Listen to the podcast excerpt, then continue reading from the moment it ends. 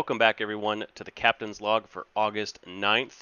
Aaron and I are back to bring you some of the newest board gaming releases and news, of course. We like to keep short, sweet. We're going to break it down for you. Aaron, let's jump right into it. What are some of the games that we got coming up for us?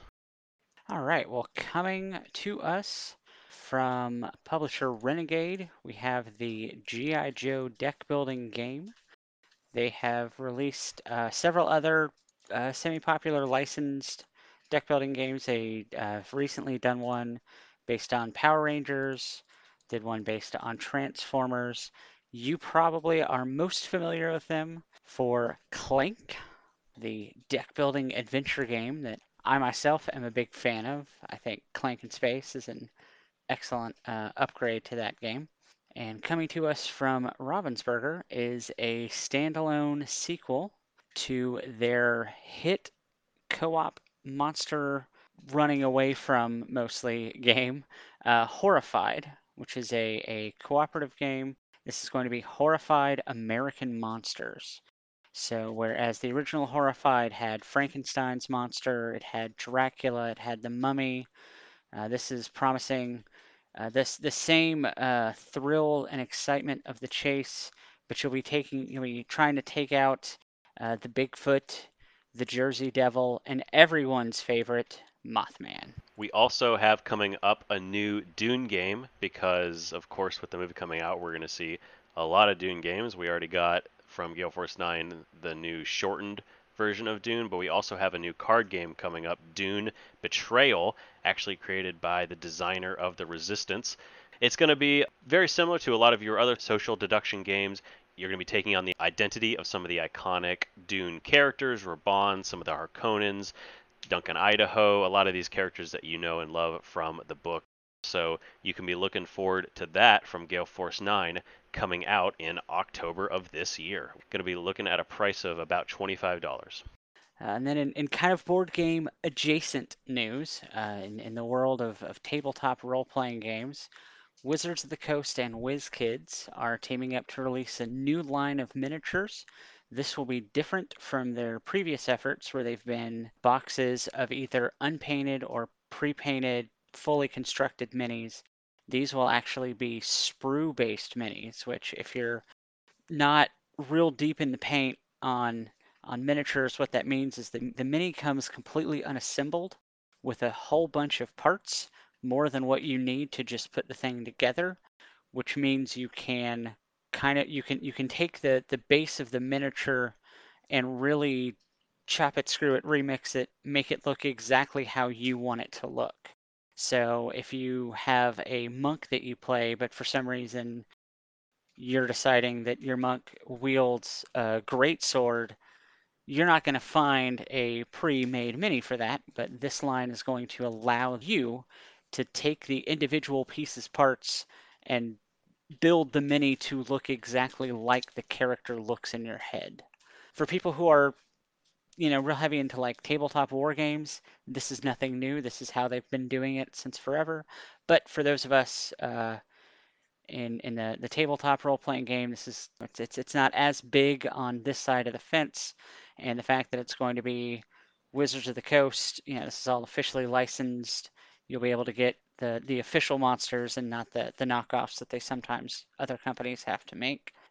Also, we try not to, to talk about a lot of Kickstarters here. We don't want it to seem like we're shilling for something, but there's a, a game on Kickstarter currently, Avatar Legends, based on the based on the hit series Avatar: The Last Airbender, and that awful movie that we all pretend don't exist. Uh, it's a role-playing game powered by the Apocalypse framework, being published by Magpie Games, who recently have delivered a similar RPG based on the popular board game Root.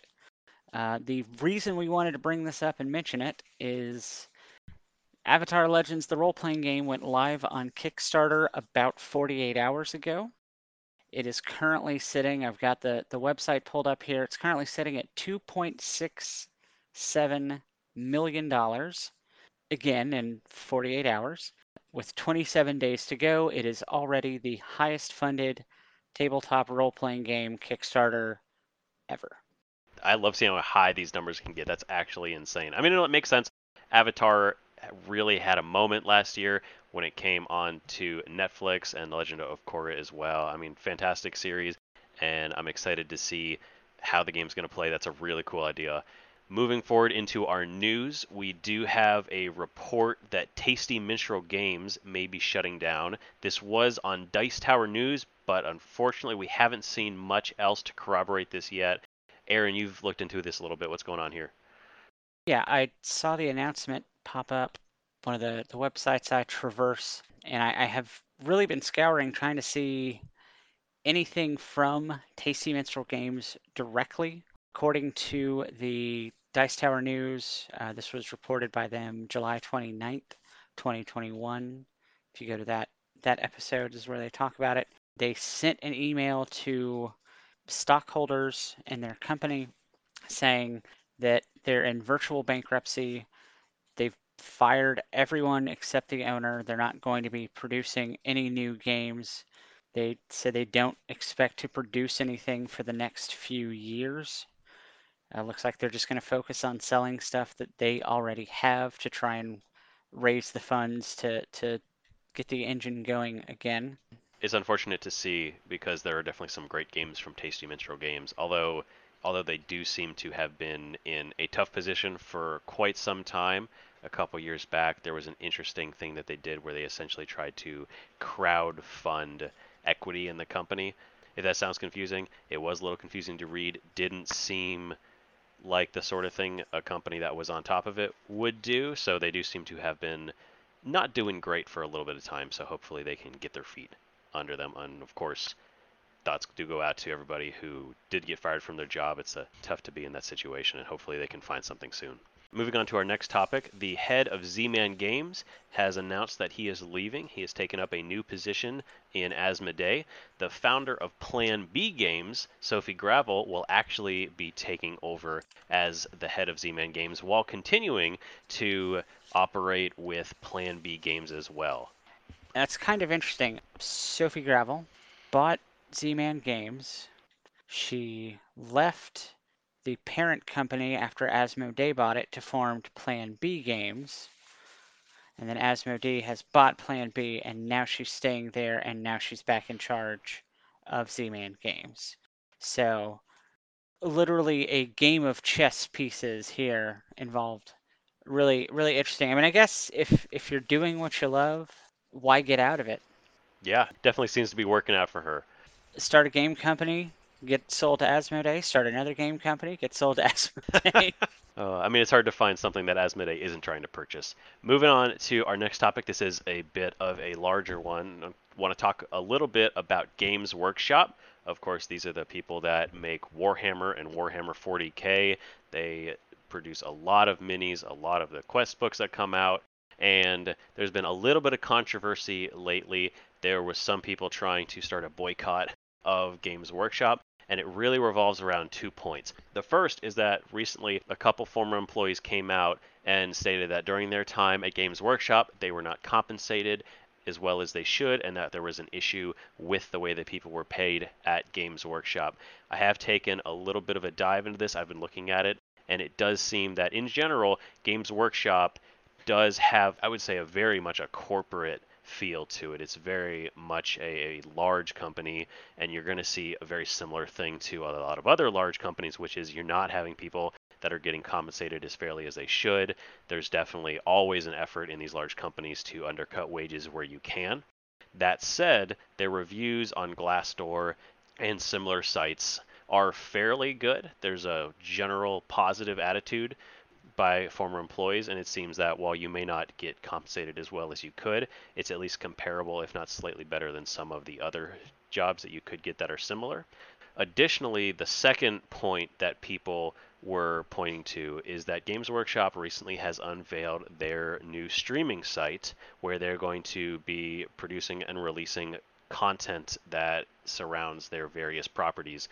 They have not done a lot of that sort of thing on their own, but what they have been doing over the past couple months is that they have been going to various content creators, people that have created some web series, things like that. They have basically given them a choice of saying, you can either continue doing what you do, but do it for us, or you're going to have to stop.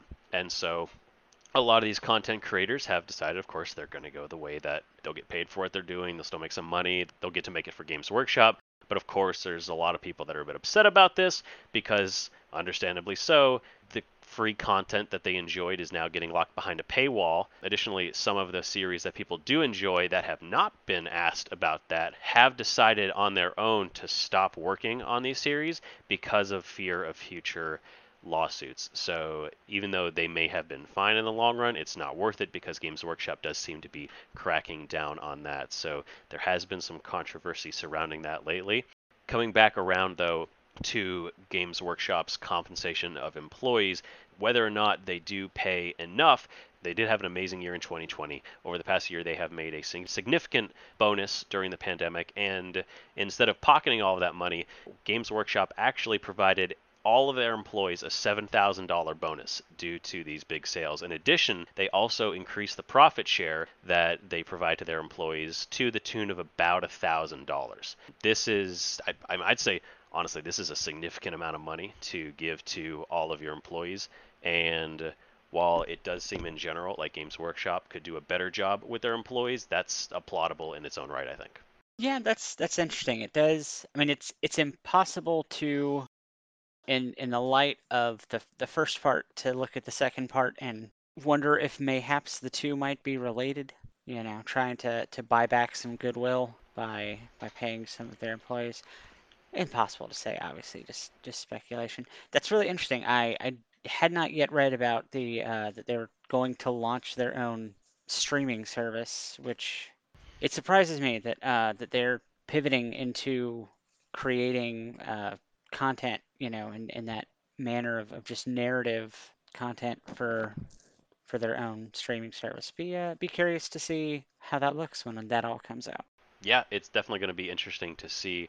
Um, before we go, I will say that if you are interested in seeing what sort of things will be on there, the Astartes project, that's A S T A R T E S project, is on YouTube, or at least it was last that I checked, and it's a very good example of incredibly high quality animation and storytelling that some of these fans are providing. So I would give that a shot if you're interested. It, like I said, incredibly high quality, worth a shot just to get an idea of what these people are putting out and sort of why Games Workshop has decided to get behind that.